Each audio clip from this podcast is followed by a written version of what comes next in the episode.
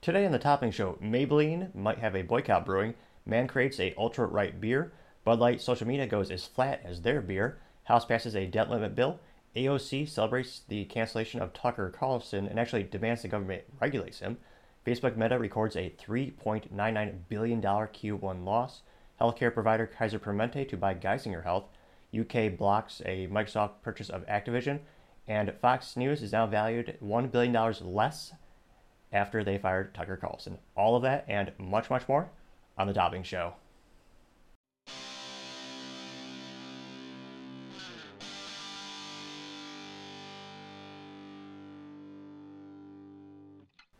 Thank you everyone for tuning in today. Today's episode of Topping Show is sponsored by Topping Technologies. Topping Technologies is an IT value added reseller and services company with a special proficiency in IT security. Heck, I see their founder at least twice a day. Quite have to say he's quite handsome and brilliant. He's me, that's the joke. If you are a business owner or an IT leader, use a little assistance, you reach the team at sales at toppingtechnologies.com. Now, going on to the business part of the podcast, you have Facebook Meta, which the new legal name is Meta, but everyone will call them Facebook because that's what they are and that's what it started as. Nevertheless, they recorded that their Meta Universe Labs division had a $3.99 billion loss Q1 2023. Now, their metaverse seems to be bleeding more and more capital, all, out, all while this is what Mark Zuckerberg said is the year of consolidation, the year of being frugal or tightening the belt, some might say. Now, astonishingly enough, that division did generate $339 million Q1. Which begs the question who the hell is spending money on that? Maybe we need to put this podcast and this show into the meta universe. And then we'll get even more views by all 13 people who use the platform. Nevertheless, they somehow were able to manage to generate that much revenue, but that was still a $3.99 billion loss. Now, going back to 2022 Q4, they lost 4.25 billion dollars. So the rate at which they're losing money is decreasing. However, they also generated 727 million dollars in revenue Q4 2022. So the amount of revenue they're generating about slash in half. And you're going to see this more and more as businesses cut spending around advertising in general, but also unknown advertising where it's hard to present a return on investment to investors if you're like a Nissan or an automotive company or a beer company saying, "Hey, we put we spent 100 grand our logos now in the metaverse lobby when people are walking around with uh, the high quality graphics that are the metaverse little humanoid things that they developed." Think Atari 2600 but slightly better. Nevertheless, companies were spending money, now they're decreasing that spend overall in 2022, they lost $13.72 billion, which is even and even more astonishing. They generated $2.16 billion in sales in the metaverse in 2022.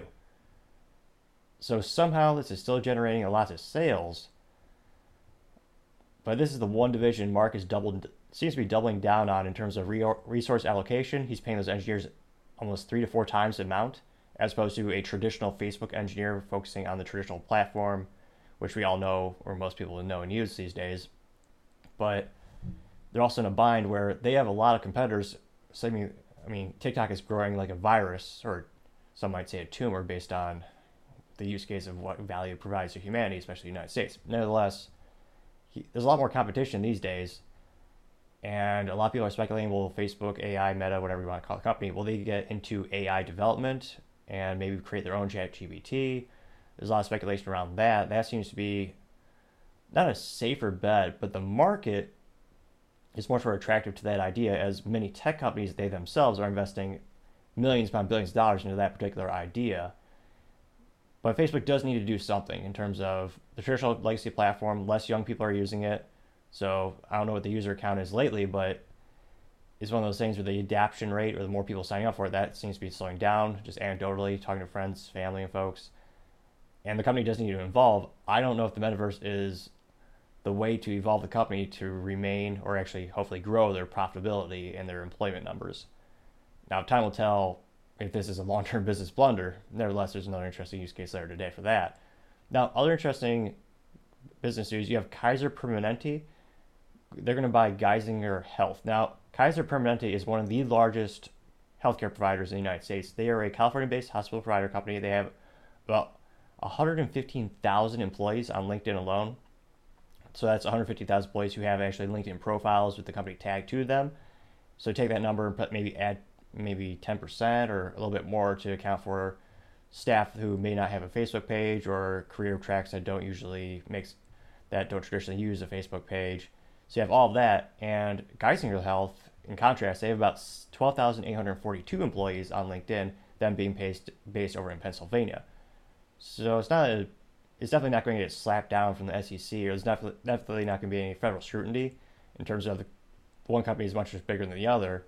It's not going to create a monopoly where you only have one company having a majority of the resources and majority of hospitals. So it's pre- it's pretty safe bet in terms of that regard. And they actually noted that Kaiser is going to have Geisinger move under a subsidiary of Kaiser entity that's going to be known as Risant Health. Now that company is about to have buy about half a dozen hospitals and get a $5 billion investment.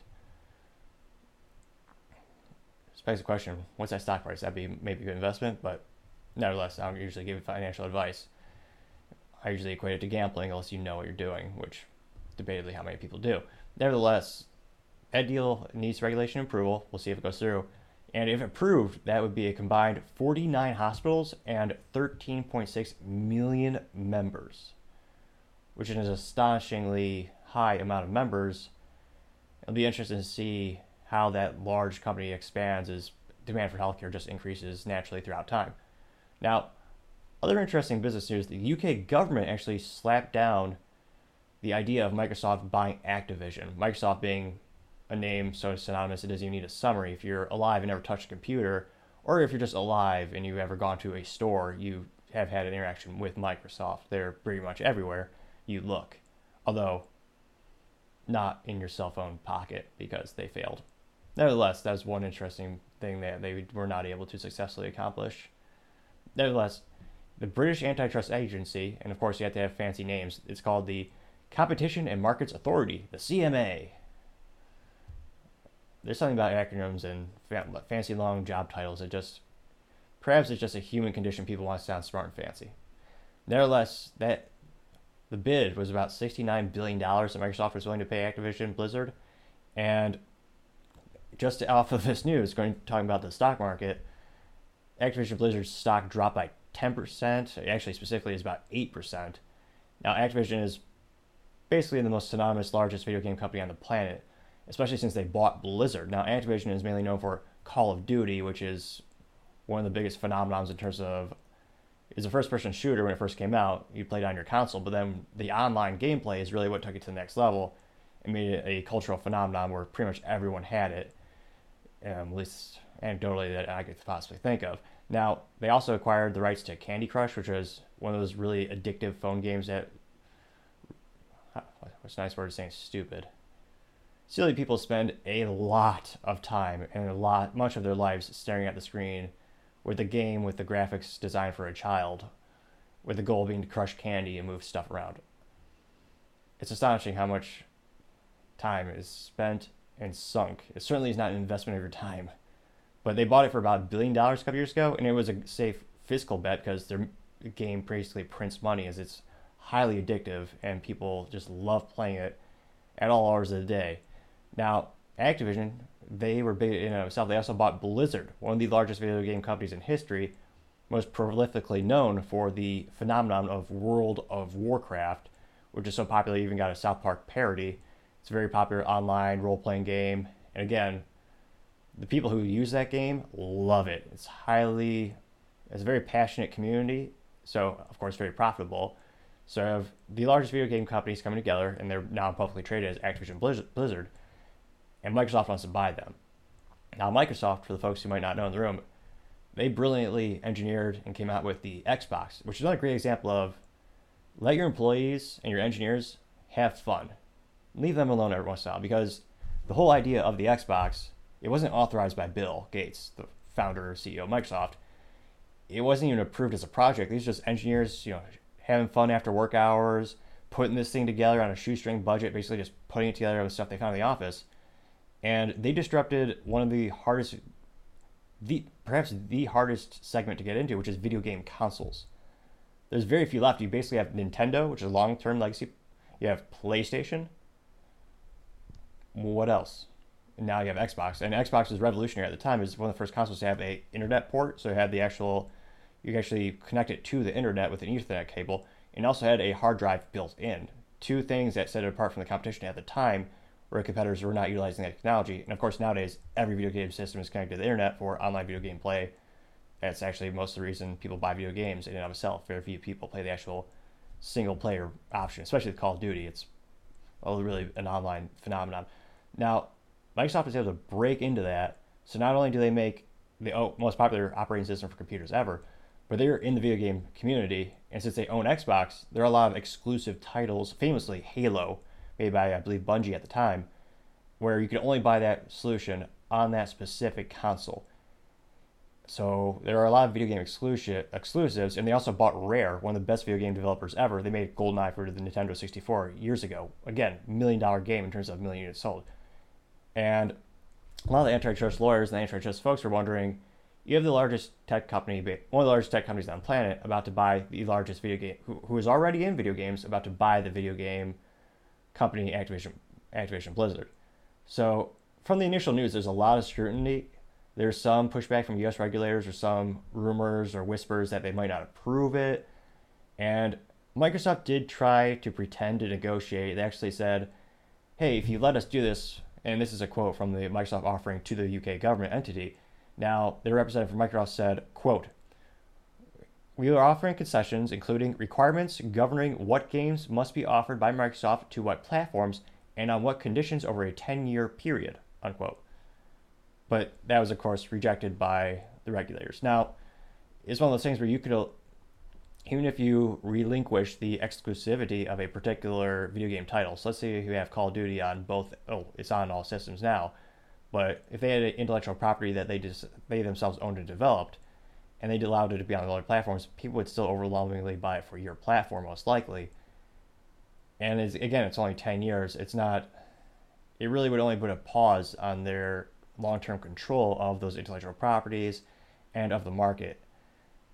So uh, Microsoft, of course, is arguing. They're saying that they're going to appeal the, UA, the UK government's ruling but it'll be interesting to see what happens as two of the largest companies in tech. I know Microsoft is much bigger fiscally as well as technologically speaking than Activision Blizzard, but will it actually go through? Time shall tell. Now, going to the culture part of the podcast, an interesting story with Maybelline. Now, Maybelline is a makeup company founded in 1914 over in Chicago, Illinois. So it's about a 109 year old company is developed and created by a pharmacist known as Thomas Lyle Williams. Um, unfortunately, it's no longer in the family or it's no longer with the founder of the company. I believe it was about 10 15 years ago. Was uh, acquired by French based L'Oreal, which many people know from their shampoo products mainly. Now, this makeup company been around for over 100 years. Women all over the world buy its products. I, I assume I've I see them in stores. I never see one of those things where I actually never seen people buy the product, but I'm sure it does sell nevertheless, long-term legacy brand. They've been around for a while. They've been successful long enough to be the brands around to this day. And they thought it would be a good idea to have a sponsorship with Dylan Mulvaney, who is the viral in terms of everyone knows Dylan's name on TikTok and social media. They decided to give a endorsement or a marketing collaboration with Dylan in which you had Dylan in a makeup free or makeup free environment and then he, he she D- Dylan what I always forget what, they, what the terms and conditions are on YouTube because they change so frequently, and many of the things they're trying to have people are new to everyone. Hard to keep track. Now, in the video, Dylan goes, gets glam, and after that, Dylan is covered up in makeup. Hopefully, this video won't get banned. Now, the concern a lot of folks are having around the situation is that the average user of TikTok, I believe, is 20 years old. And in particular, Dylan's audience, there's trying to find more hard data about that, but the average user is more in their teens, around 15. And a lot of women are starting to wonder: Is this right? Why is this? Re- why is this brand that historically appealed to me and had marketed towards me is going in a different direction? will this increase their sales one iota? Subsequently, it may in fact have an inverse effect on the sales, as there's more and more rumors of boycotts coming up for the position, as conservatives might try to boycott them based on their beliefs. Will it have any teeth, so to say, in the fight? Most of those boycotts have fallen flat. The only one even coming close to successful is Bud Light, oddly enough. Their sales are decreasing exponentially, which actually goes on to our next topic of the culture. Bud Light they are as absent on social media as flavor is absent to their beer. Now, April 14th, they decided to do a TGI Friday where they posted a picture of their, I think it's legally beer, it's not water, it's legally beer. And they were saying, hey, TGIF with a question mark. And it was immediately mocked by all the Twitter followers. It was ratioed, as the children might say, where the replies and quotes mocking the actual original post had more people liking the responses and the mockery. Now, they have not tweeted since then. And according to my watch, it's the 27th. And in terms of social media, Bud Light had been posting 10 to 20 times per week on Twitter. Or instead of posting, I guess they call it tweeting. Nevertheless, they were extremely active in that social media realm. And now they are completely silent because everyone is roasting them venomously online and it's even more entertaining. Look at the part, there's actually a button at the very top of the post where actually will show you all the posts that were so controversial, some might say, that Bud Light hid them. Others might say they're just trying to dodge responsibility and acquiesce themselves from the situation. Needless to say, I prefer to have all the data. So I looked at those, and those graphics are much more entertaining and hilarious, some might say. Now, experts, quote unquote, experts in the industry say long term this is going to work for Bud Light and they're going to go back and they're going to team up with Dylan again, and the results will be exponentially better. They will be more beloved in that particular community, which technically is growing if you look at the number of participants in that community. So it's a growing market. But the million, multi billion dollar question I don't know any of these companies, I don't know if these companies are actually themselves are, is this market over here growing fast enough or at a, a large enough rate to replace this much bigger incumbent market that you've served for decades, if not 100 years in the Maybelline's case. I'm very skeptical at that growth rate to see if that's a sound business idea. That's why more and more folks are thinking this is a activist position that many of these companies are taking because fiscally speaking, they're losing money now. And it, the outlook is, as a magic eight ball might say, in its wisdom that is actually wiser than some people these days, it would say, outlook not good. Now, other interesting culture news on the flip side, you now have Ultra Right Beer. Hilariously, that is their actual trademarked name. Now, this beer was invented by entrepreneur Seth Weathers and it was made in direct response to the Bud Light campaign with Dylan Mulvaney. Now, this is a great example of you create your own enemies in terms of even in business, if you don't treat your employees right, many of the times they leave and they start their own companies. I mean, some of those famous examples in history are just treating customers wrong or treating employees wrong. Look at Lamborghini. He was a farmer making tractors. He made enough money to make a Ferrari. He had some issues with it. Took it to Ferrari. He said, "Hey, I don't think this is right." And the Ferrari said, "You should just be grateful enough you can afford our product. You're a peasant. You don't know what you're talking about." And of course, now Lamborghini is one of the most successful sports cars company in the world. Although they stopped making their cars with a stick shift, which is disappointing to say the least the LP640 and Lamborghini with the stick shift, there's a reason that's worth two or three times more than the automatics. Again, make sticks great again, or some type of campaign. Let's get that going viral to get these manufacturers to have fun again.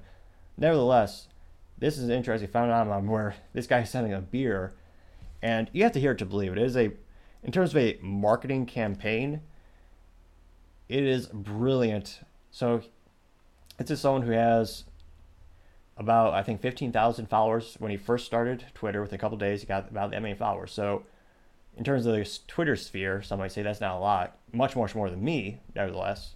At Nic Topping, N-I-C Topping, if you'd like to hear more. But he released video, and it is quite brilliant. And it is him in a baseball field with a blue t- uh, sweatshirt that says freedom on it, and he's about to hit a can of Bud Light with a baseball bat. Let's watch this really quick. America's been drinking beer from a company that doesn't even know which restroom to use.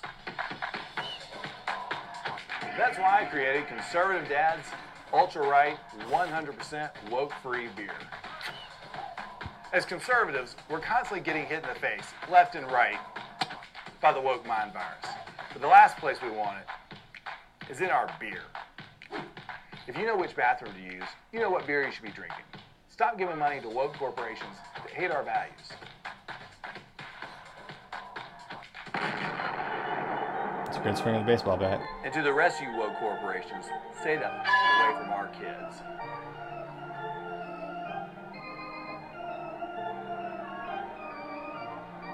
Buy yours online in 42 states at ultrarightbeer.com. Tastes like freedom. Now, that 58 second video on Twitter has 46.4 million views, which is astonishingly successful for a marketing campaign. That's incredible. I remember when I was trying to advertise for a tech event I was hosting where we were shooting Staccato 2011s. I had a picture of me racking the slide of the of the pistol and shooting it with a cigar and hitting some steel targets. That about that had about 500 views. In contrast, now he has of that and he has 46.4 million views. He also has that video has 25.9 thousand likes. It has 2,756 bookmarks, eight 17.9 quotes or 17.9 thousand quotes, or sorry 14.7 thousand quotes, and 5,673 retweets. And if you look at the replies, they are all positive. It's not ratioing it as it was with the Bud Light. The top responses are ordered, hoping hoping it's coming soon. That got 406 likes, 646,000 views. Shoot, that would have been good advertising for someone. So needless to say, that's incredibly successful from a market campaign, and it's going viral. Now, it is priced premium.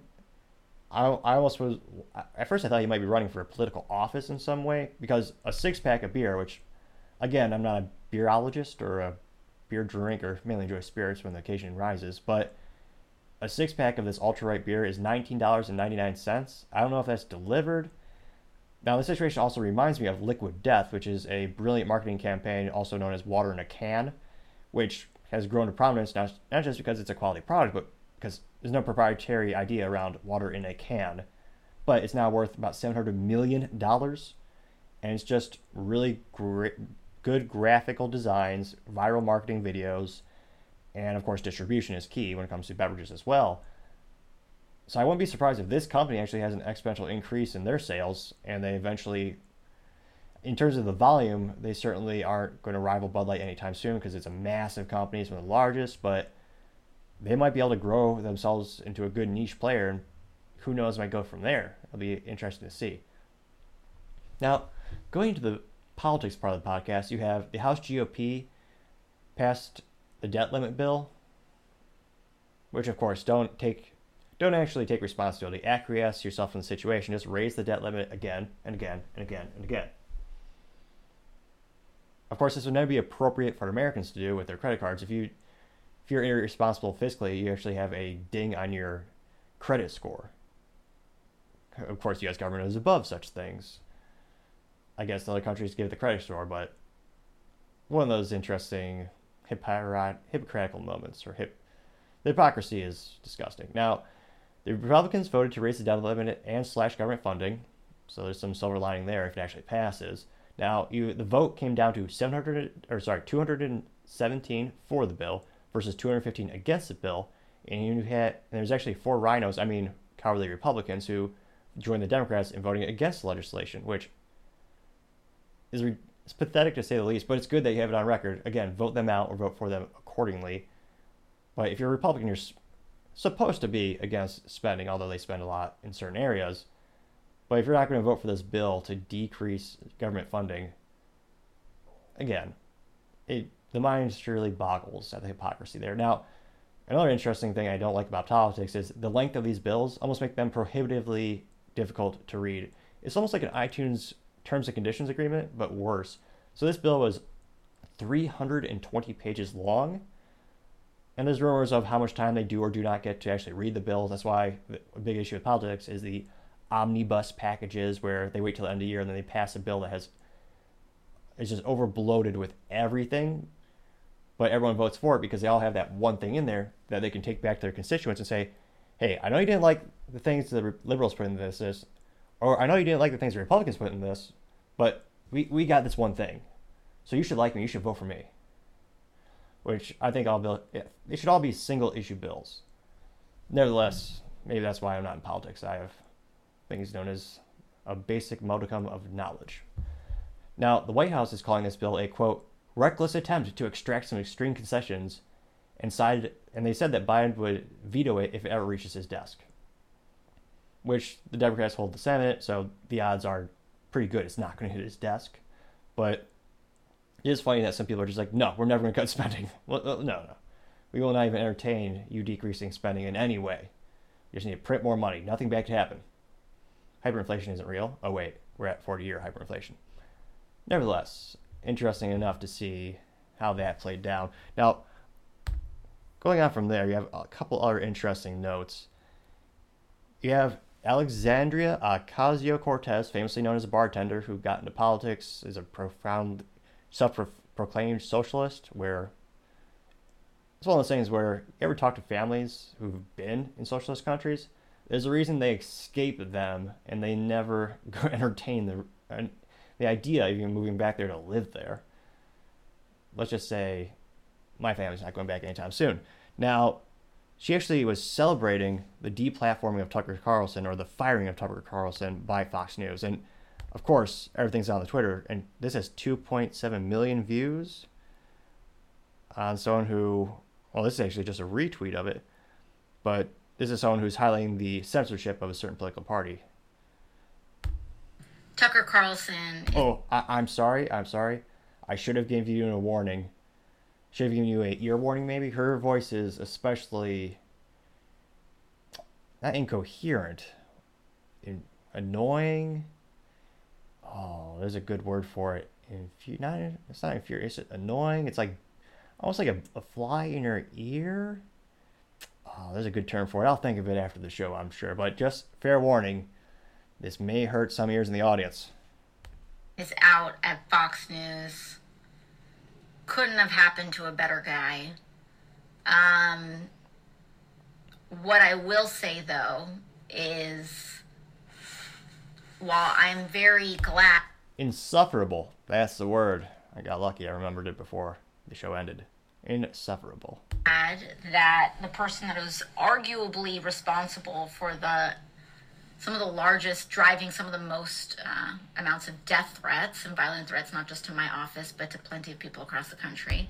Another BS thing I hear from a lot of folks in media someone is responsible for death threats.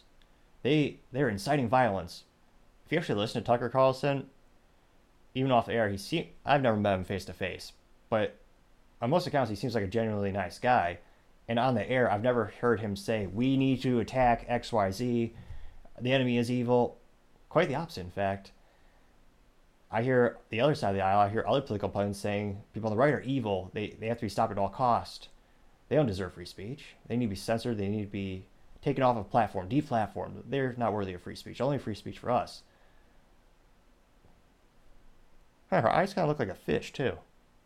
Hmm, go figure. Again, again, I appreciate everyone's patience. As the show grows and continues to develop and get better and better, more people subscribing and liking helps us out. We'll eventually have these on the screen or virtually. I'll put them in post.